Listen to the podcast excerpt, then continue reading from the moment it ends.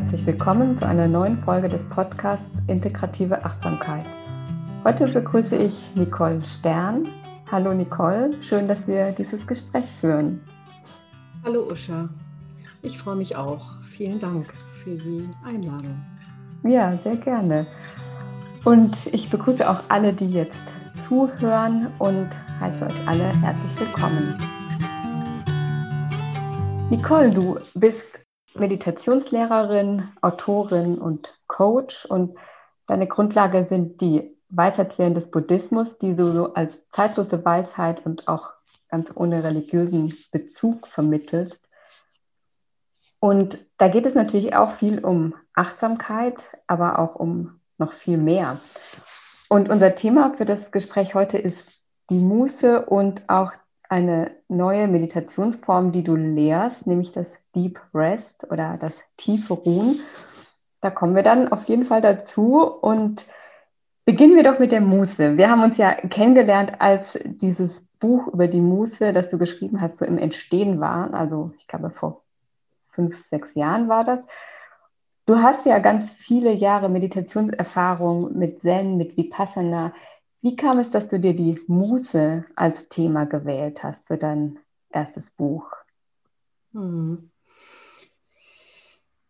Es hat mit einer persönlichen Erfahrung zu tun, weil ich, wie gesagt, schon lange ähm, Zen-Erfahrung in der sitzenden Haltung hatte und äh, in der ja sehr strikt geübt wird. Und mir ist aufgefallen, dass ich im Laufe meiner Praxis irgendwie diese Form der Weichheit, des wirklichen ähm, gelösten Seins gar nicht so, ähm, wie es sein könnte, verwirklicht habe. Also ich hatte das Gefühl, dass ich in der Zen-Praxis, in dieser sitzenden Haltung, die ja recht strikt auch ist, immer noch einen Teil in mir hatte, der fest war, der fest gehalten war. Und ich habe mich auch erinnert, warum ich überhaupt äh, angefangen habe zu praktizieren. Und das hatte damit zu tun, dass ich auf der Suche war, schon sehr früh, als äh, ich auf den Weg gekommen bin, und zwar schon mit 17, dass ich eine große Sehnsucht hatte nach einer tiefen, Gelassenheit und Gelöstheit. Und da, das war der Hauptantrieb, um überhaupt auf, die, auf den Meditationsweg zu kommen. Und so hat es mich auch zum Zen geführt und später zum Vipassana. Die Suche nach einer inneren Gelöstheit, nach einer inneren Sanftheit, in der ich wirklich zutiefst im Sein ankomme. Und ein Begriff dafür ist die Muße. Mhm. Die Muße, die für mich eine innere äh, Gelassenheit repräsentiert, die hm, so ein schönes altes deutsches Wort, in, was noch nicht so verbraucht ist, wo wir, ja, das ist eine innere Haltung, was uns näher mit uns selbst in Kontakt bringt und ähm, uns eine Form von Lebensqualität schenkt, die durch die Meditationspraxis möglich ist. Und da wollte ich mehr Fokus drauf legen und so hat sich das Thema Muße entwickelt. Ist denn Muße dann nicht eigentlich auch einfach Achtsamkeit? Also wir verstehen ja bei aber auch Achtsamkeit sehr als eine Seinsweise oder eine Lebenshaltung. Und es braucht sich ja Achtsamkeit für die Muße, aber wie, wie würdest du diese beiden Begriffe miteinander verbinden oder voneinander trennen? Hm. Ich habe ja einen sehr buddhistischen Hintergrund als ausgebildete Vipassana- und Dharma-Lehrerin und da verstehen wir die Achtsamkeit als einen Teil der Qualitäten, mit denen wir auf dem Weg, den wir unbedingt brauchen, um auf dem inneren spirituellen Weg und auch meditativen Weg voranzukommen. Das ist sozusagen das Licht, was wir auf die eigene Erfahrung werfen und untersuchen. Die Muße ist für mich eher eine Qualität, die entsteht, wenn wir mit Achtsamkeit leben. Das heißt, wenn wir sehen, was uns gut tut, was uns nicht gut tut, wie wir ähm, ja, unsere Erfahrung untersuchen und darin aus den Dramen des Lebens einen klaren Blick drauf werfen und das in, ja, wie man im Buddhismus sagt, in Dharma äh, wandeln können. Das heißt also vom, weg vom Drama hin zum Dharma. Und von daher ist die Muße für mich eine innere Lebenshaltung, eine Qualität, die sich entwickelt, wenn wir uns erstens Raum schaffen für Muße. Das ist ja erstmal auch ein Zeitfenster, so tritt man in die Muße ein.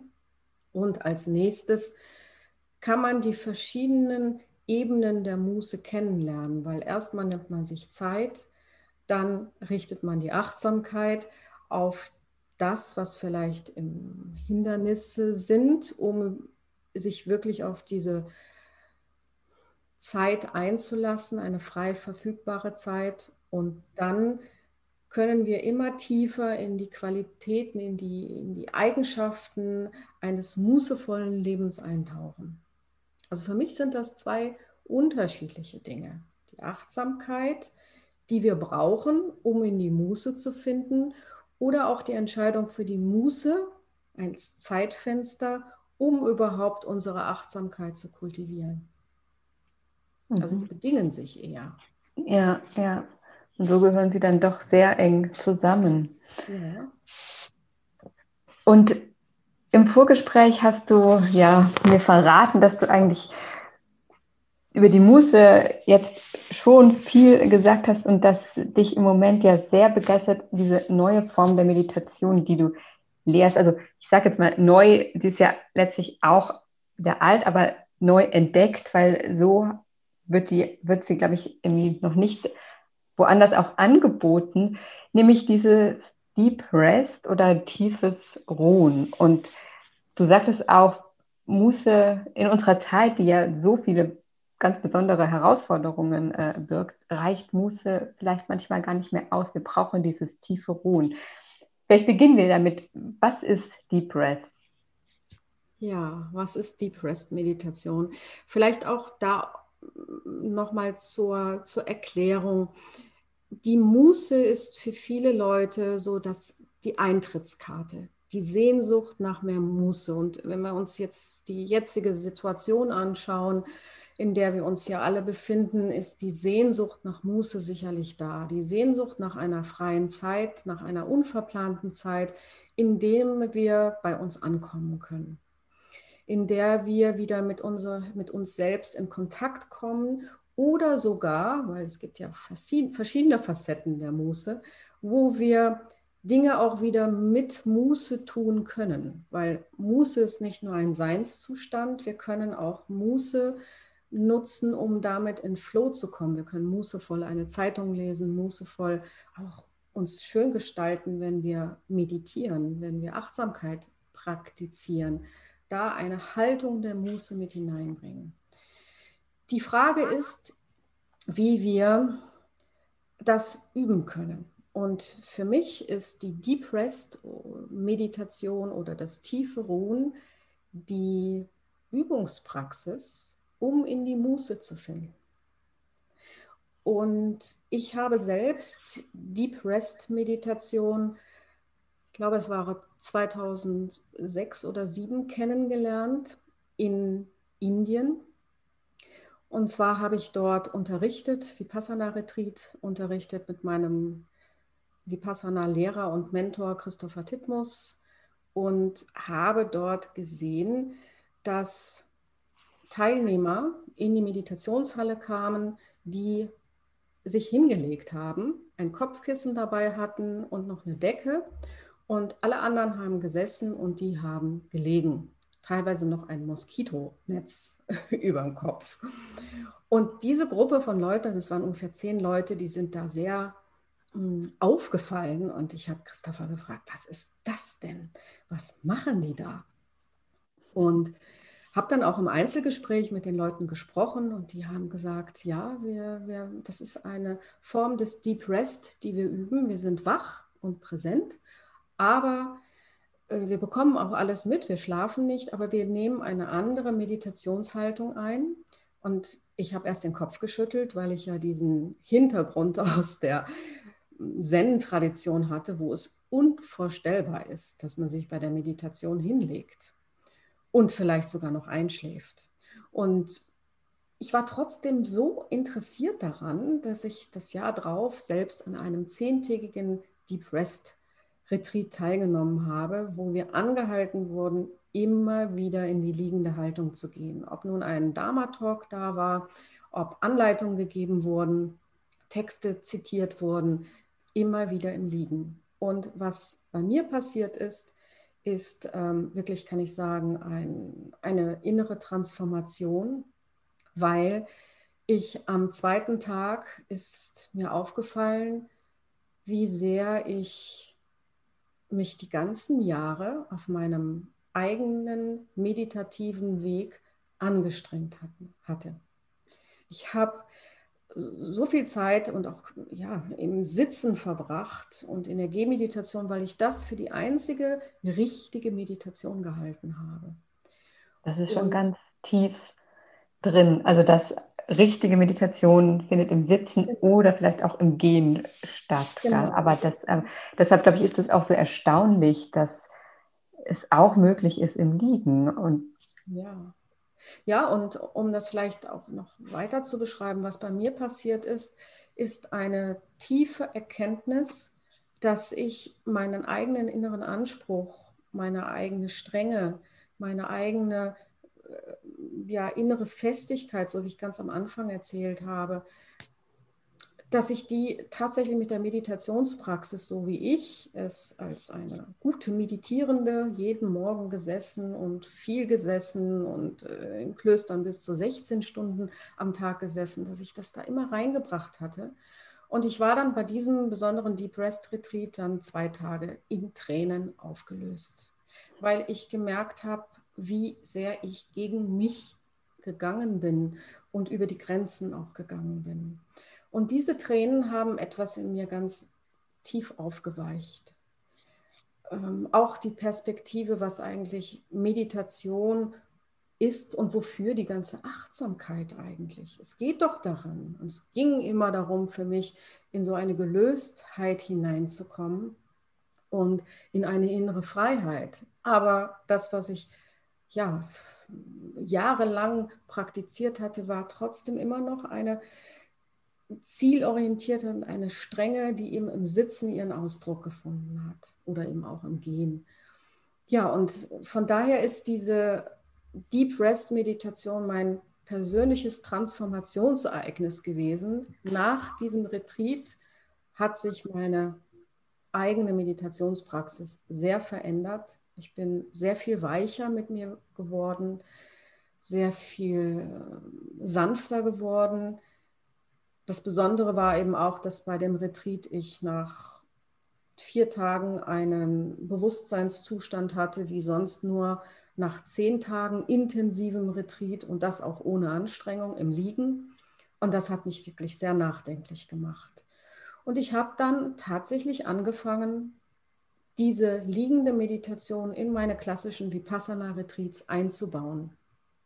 Auch mit Christopher Titmus zusammen und das ähm, hat sich ausgeweitet. Also ich habe gesehen, wie, wie sehr die Teilnehmer das angenommen haben. Vor allen Dingen, dass sie in der liegenden Haltung mh, hm, sich direkt auf den Geist und die Prozesse, die im Geist passieren, die Gefühle, die da ablaufen, die Emotionen, die Gedanken viel besser wahrnehmen können, als in der sitzenden Haltung, wo vielleicht ganz viel Ablenkung ist durch Schmerz, durch sich aufrecht halten, also das, was wir einfach alle kennen, also diese Hürde zu nehmen, sich immer wieder hinzusetzen und gegen vielleicht auch die Müdigkeit anzukämpfen.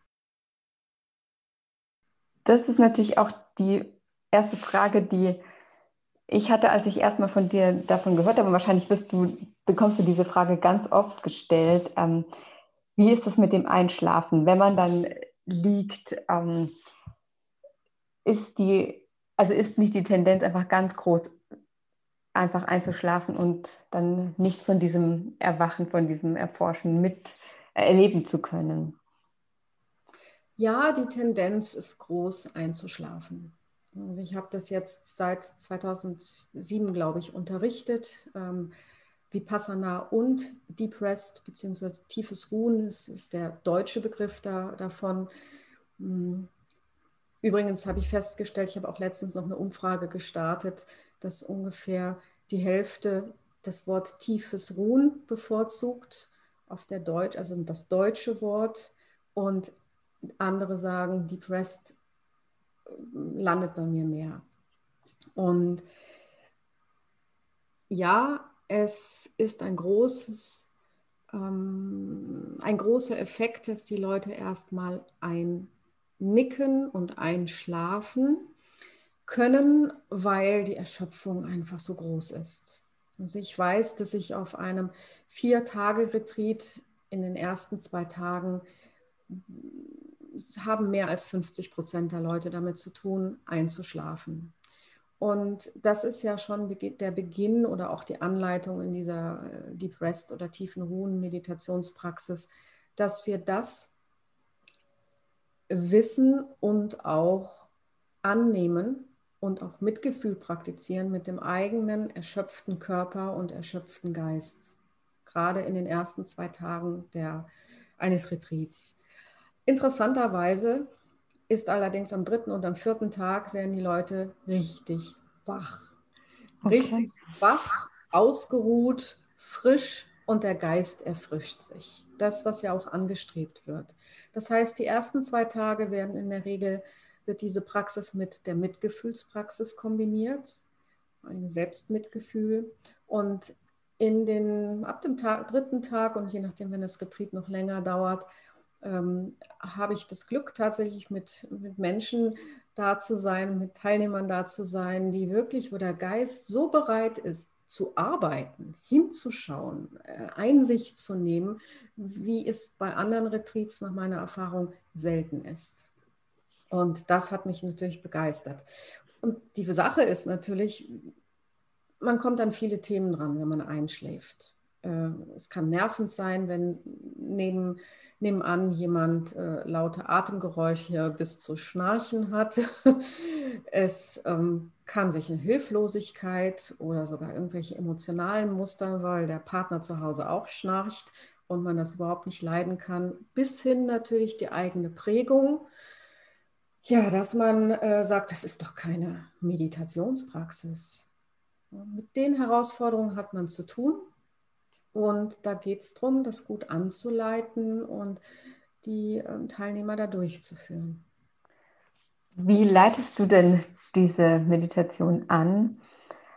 Also ich, ich frage mich jetzt, was ist auch so der Unterschied zu, ähm, zu Shavasana, also dieser Endentspannung nach dem Yoga oder es gibt ja auch Yoga Nitra oder dieses tibetische Traum-Yoga. Wie gibt es denn mhm da Unterschiede oder welche Gemeinsamkeiten gibt es da? Das waren jetzt übrigens zwei Fragen.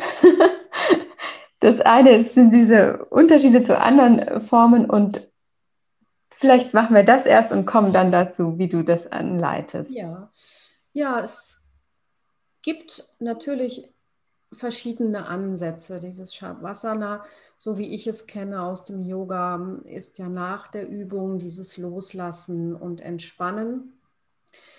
In der Deep Rest oder tiefen Ruhen-Meditation geht es noch um einen anderen Aspekt. Das, was du eben auch schon angedeutet hattest. Es geht darum, offenes Gewahrsein zu üben. Es geht darum, ein, eine Balance zu finden zwischen dem fokussierten, achtsamen Hinschauen, was wir ja normalerweise üben, hauptsächlich üben, mitkriegen, was gerade ist. Und dafür ist eine große Wachheit vonnöten. Dafür ist eine Konzentrationspraxis vonnöten. Ähm, die wird geübt, klassischerweise. Und in der Deep Rest Meditation geht es darum, direkt in einen in eine Choiceless Awareness, in, in dieses Gewahrsein hineinzufinden. Und es gibt Anleitungen dafür, dass wir auch erstmal durch die verschiedenen Sinneserfahrungen gehen. Es gibt Anleitungen dafür, wirklich ganz loszulassen. Und es ist ähm, von daher eine Geistesschulung und Herzensschulung, die in, nur in der liegenden Haltung durchgeführt wird. Also das ist der große Unterschied zum Traum-Yoga, zum Shavasana oder Yoga Nidra. Es ist eine Herzens- und Geistesschulung in der liegenden Haltung. Im Grunde machen wir alles genauso wie im Sitzen auch, nur dass es da hauptsächlich darum geht, in dieses Gewahrsein zu finden, in dem ja auch Achtsamkeit vorhanden ist. Es ist ja Achtsamkeit, so in meinem Verständnis, Achtsamkeit ein Teil von dem, was man Gewahrsein nennen kann. Und auch dazwischen eine Unterscheidungsfähigkeit zu entwickeln. Wann bin ich achtsam und fokussiert und wann gehe ich in ein Gewahrsein, was wahrnimmt, ohne zu wählen. Ja, dieses Choiceless, alles gleichzeitig, kein Fokus mehr. Und das ist für mich so eine ganz ja, wichtige geistige Qualität, die wir lernen können, die wir üben können und die in Verbindung mit der konzentrativen Praxis tatsächlich ähm, einfach das Ganze rund macht. Das brauchen wir. Im Vorgespräch hast du auch gesagt, Deep Rest sei eine Erforschung des Aufwachens. Was meinst du damit? Ja, ja, das, da wir gerade schon gesagt haben, eine der Herausforderungen ist, dass wir einschlafen können. Und ich übe auch verschiedene Formen mit den Teilnehmern, dass wir den Einschlafprozess und den Aufwachprozess, das Aufwachen, weil wenn wir, stellen wir uns vor, wir liegen da und wir dösen weg. Und trotzdem wird aber die Stimme noch gehört, weil ich leite diese Deep Rest Meditation als eine geführte Meditation auch an. Das heißt, die Stimme wird im Hintergrund gehört, aber die Teilnehmer haben manchmal das Gefühl, dass sie wie wegnicken. Und das ist ein Zwischenzustand zwischen Wachsein und noch nicht schlafen. Das ist der eine ähm, Prozess, der aber untersucht werden kann. Und dann kommt die Glocke oder ein neues Wort und plötzlich wachen sie wieder aus diesem dösigen Zustand einen Moment auf. Oder weil jemand hustet oder jemand tatsächlich ein Schnarchgeräusch von sich gibt. Und das sind die Aufwachensmomente. Und dieser Aufwachensmoment, wenn man so auf einmal wacher wird, der wird mit Achtsamkeit untersucht. Das heißt im Umkehrschluss auch, dass die Deep Rest Meditation dann zu Hause in der Praxis hervorragend vor dem Einschlafen, abends und hervorragend morgens beim Aufwachen praktiziert werden kann. Und dort wird genau der Prozess des Aufwachens, das heißt, ja, ich bin an einem unbewussten Zustand, wenn ich morgens aufwache. Und dann landet ja sozusagen das Ich-Gefühl wieder in uns. Und wir merken, ah, mein Körper, mein Bett, meine Umgebung. Und dann fällt uns vielleicht noch ein, ach, heute ist Freitag.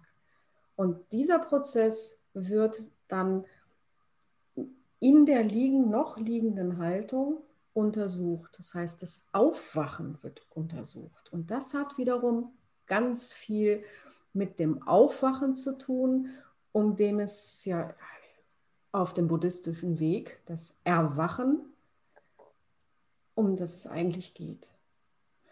Und da vielleicht auch nochmal, das kommt auch sogar aus der Zen-Tradition, dass mein Zen-Lehrer Richard Baker Roshi sehr viel damit gearbeitet hat, mit dem Sleeping Mind und dem Waking Mind. Weil man kann sich vorstellen, wenn man im Kloster um 3.30 Uhr geweckt wird, um 4 Uhr auf dem Kissen sitzt, da sitzt man dann zwar sehr aufrecht, aber viele äh, schwanken auch ein wenig, weil sie einfach noch müde sind und weil man dann 50 Minuten sitzt, dann 10 Minuten Gehmeditation, wieder 50 Minuten sitzen und nochmal, dreimal hintereinander. Und dann nickt man irgendwann weg. Und der hat genau diese Anleitung gegeben untersuche dieses Wachwerden und darin liegt sozusagen der Weg für das Wachwerden, für den erwachenden Geist, den wir ja eigentlich auch ins Leben bringen wollen. Ja, wir haben bei Arbor ja arbeiten wir ja mit diesem Begriff der integrativen Achtsamkeit. Also Achtsamkeit heißt eben natürlich versuchen wir die uns darin zu üben, das wahrzunehmen, was ist, aber dazu, es braucht dann eben doch oft noch so andere Qualitäten. Und was du ansprichst, ähm, also weil natürlich bei der Meditation, wo, wo ich wahrnehme, was aufkommt, können auch Sachen aufkommen, die sich dadurch alleine, indem ich sie wahrnehme, auch nicht lösen lassen. Und was du jetzt auch schilderst, diese Sanftheit oder auch diese Freundlichkeit sich selbst gegenüber, die bei der liegenden Meditation dazukommt, das entspricht ja auch sehr diesem Stärken von Selbstmitgefühl, von selbstmitfühlenden Qualitäten, also eigentlich so, so Herzensqualitäten. Das heißt, es ist kein, kein einfach kühles nur Wahrnehmen, sondern ich brauche diese Herzensqualitäten auch dazu. Und ich meine, die Nachfrage und auch das, die, dass viele den Wunsch haben, das zu erlernen, spricht ja da auch dafür, dass, dass es ein ganz großes Bedürfnis danach gibt. Absolut, absolut. Die Frage ist ja wirklich, wie wir die Selbstmitgefühlspraxis äh, in unseren Alltag bringen können. Und es braucht, ähm, es gibt ja wunderbare Ansätze. Und ich habe mir die Frage eben auch gestellt und mir, wie ich das schon eben gesagt habe, anhand meiner eigenen Situation ja auch. Ich, ich habe irgendwann gemerkt, jetzt habe ich so viele Jahre praktiziert und irgendwie bin ich immer noch fest. Irgendwas ist immer noch fest gewesen. Und äh, als ich das so gemerkt habe, ähm, war eben, und mit der Erfahrung von dem Deep Rest habe ich gemerkt, also diesem Deep Rest Retreat habe ich gemerkt, das könnte tatsächlich ein Weg für mich sein weil ähm, es braucht einfach irgendwie etwas, wo wir täglich dieses Selbstmitgefühl üben können. Das kann die Hand sein auf der Brust oder viele der Übungen, die man ja aus den Selbstmitgefühlstrainings kennt oder dem Mindful Self-Compassion Training. Mm, aber ich habe gemerkt, dass in der liegenden Meditation tatsächlich mehrere Dinge zusammenkommen können in der liegenden Meditationshaltung, äh, weil wir automatisch an diese Grenze kommen unserer Vorstellung. Ist das noch Meditation? Was will ich eigentlich mit der Meditation? Wofür die ganze Achtsamkeitsschulung? Ähm, wie weich bin ich im Körper? Wie weich bin ich, geschmeidig bin ich in meinem Geist, in meinen Gefühlen? Und durch die liegende Haltung und die Reflexion auch im Liegen, ne, weil es wird ja auch teilweise, es geht jetzt natürlich ums Gewahrsein, aber wir untersuchen auch danach wieder. Ne. Also ich mache das in meinen Gruppen so, dass ich dann tatsächlich hm, auch nachfrage, wie war es denn? Wie war es denn? Und da kommen ganz viele Rückmeldungen, dass sie sagen, oh, ich habe das Gefühl, ich kann mir das gar nicht erlauben. Ich darf, kann mir das gar nicht erlauben, so sanft und weich mit mir zu sein und dann noch in der Meditation, also in der liegenden Haltung. Ist das überhaupt? Darf ich so entspannt sein? Das, das ist schon interessant, oder wie stark das ist, dass wir es hat ja auch eine gewisse Härte und ich meine, Meditation kann auch ein bisschen ein Kampf sein, dieses Sitzen auszuhalten über Stunden, auch gerade wenn man im Retreat ist und wie sehr wir doch äh, das als irgendwie normaler betrachten und es uns richtig erlauben müssen, auch Sanftheit zuzulassen und Sanftheit zum Körper, in dem ich mich hinlegen darf. Das, äh, finde ich wirklich so den ganz interessanten Aspekt, dieses, auch da diese, die Forschung ist so das, dieses Konzept ist so fest verankert im Kopf, dass es richtige und keine richtige Meditation gibt. Und das ist eigentlich ganz schade, weil ähm, ja, weil wir dadurch natürlich auch die Möglichkeiten sehr einschränken. Absolut. Und, und dazu tendieren, so hart zu bleiben. Ja. ja, und das ist mir auch ein wichtiges Anliegen, dass mit der klassischen traditionellen buddhistischen Praxis zu verbinden und auch da die Quellen herzubeziehen. Das ist also keine neue Erfindung, was ich äh, da habe oder, oder unterrichte, sondern es ist äh, etwas, was hier so noch nicht verbreitet ist. Ich habe es ja eingangs auch gesagt, es, es kommt sogar aus dem klassischen Vipassana, dass wir vier, mindestens vier Meditationshaltungen haben, in denen wir Achtsamkeit üben.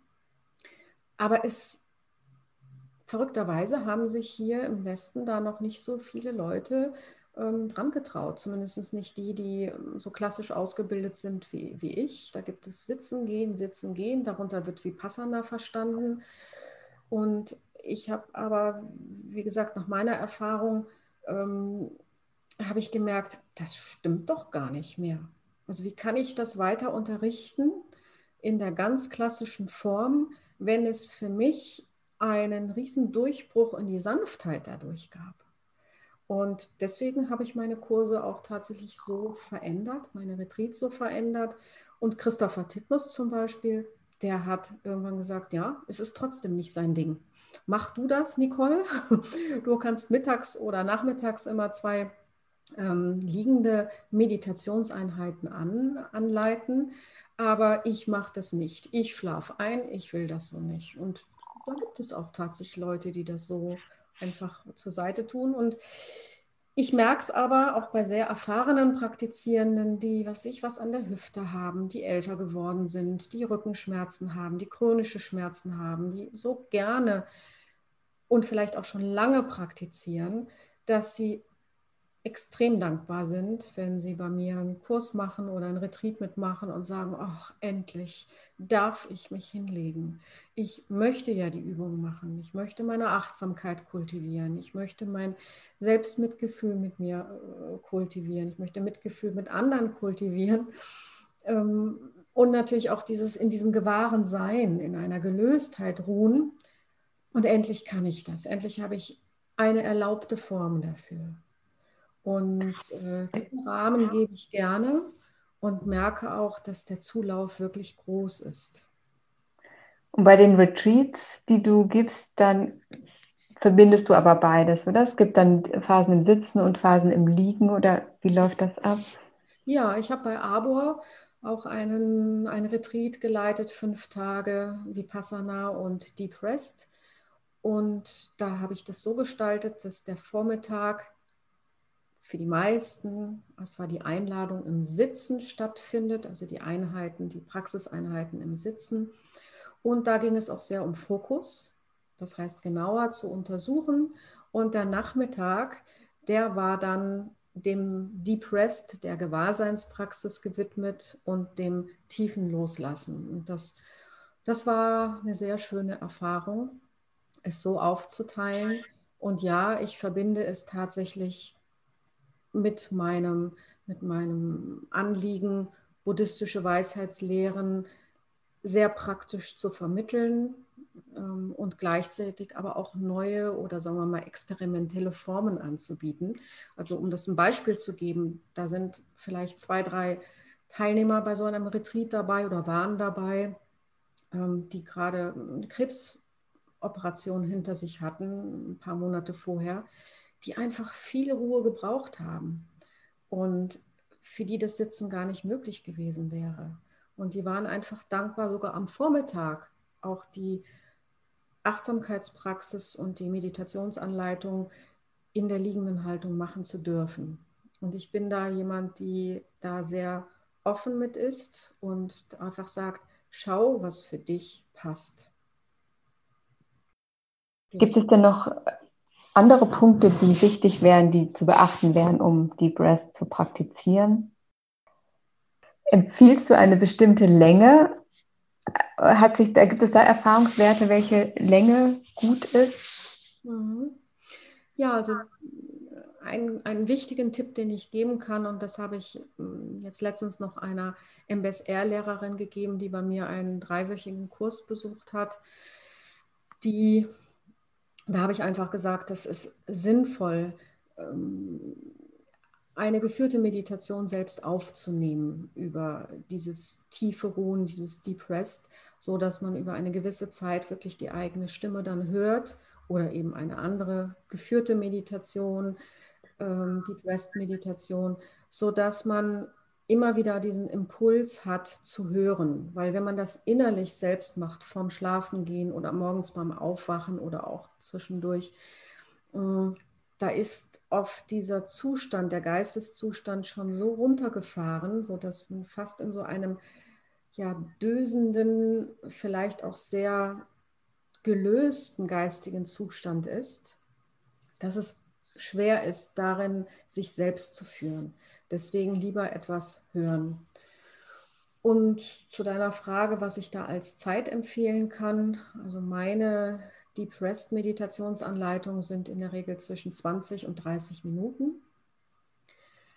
Hm, das sind die geführten Meditationen, die, ja, wobei ich dann auch oft höre, dass Leute, die es vom Schlafen gehen, nutzen, auch manchmal nach 20 Minuten, obwohl es 30 Minuten geht, so sanft einschlafen auch und äh, auch sehr positive Rückmeldungen geben und sagen, ach, ich habe wunderbar geträumt und es tut so gut, so in, in die Nachtruhe zu gehen.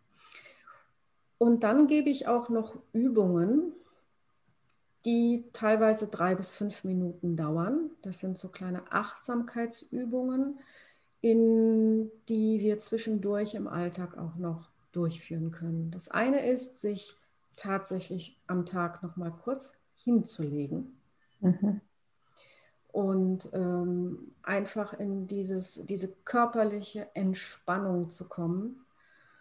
Wer das nicht machen kann, gibt es eben noch andere kleine Deep Rest und tiefes Ruhen Anleitungen, wo man sich wirklich für einen Moment, für fünf Minuten nochmal erinnert.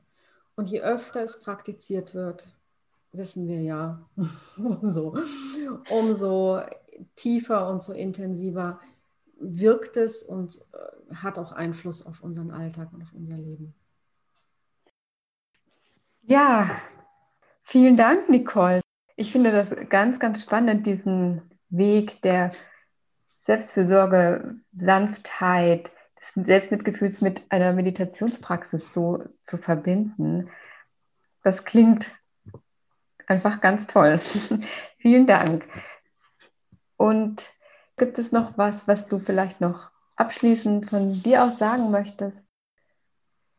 Ja, ich freue mich, dass ich dass man das so auch teilen durfte hier, ähm, wie ich von der Muße zum Deep Rest und zum tiefen Ruhen gekommen bin. Und ich hatte im letzten Jahr, Ende letzten Jahres so eine kleine Vision und habe fest, habe so das Gefühl gehabt, vielleicht ist das wirklich eine ganz notwendige Revolution oder auch Zusatz, etwas, was hier noch fehlt, dass diese Deep Rest Meditation bzw. die liegende Haltung noch mehr integriert wird. Und ich habe mir auch überlegt, dazu eine Ausbildung anzubieten für MBSR-Lehrer oder auch Yoga-Lehrer, weil ich glaube, vielleicht auch Therapeuten, Körpertherapeuten, weil ich glaube, dass wir Elemente dieses tiefen Ruhens, Deep Rest Meditation sehr gut integrieren könnten.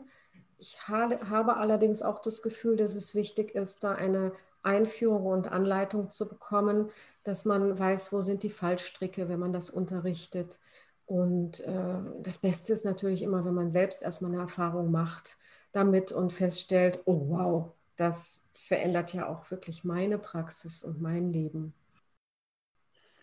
Ja, sehr schön. Wünsche ich ganz viel Glück und dass diese Vision Wirklichkeit wird. Das wünsche ich dir. Vielen Dank, Nicole, für dieses schöne Gespräch. Ja, ich bedanke mich auch. Und ich danke auch allen, die zugehört haben. Und wenn du beim Zuhören Fragen hast oder auch Wünsche für Themen für mögliche nächste Podcast-Folgen, dann schreibt uns gerne. Die Adresse findet ihr unten in den Show Notes.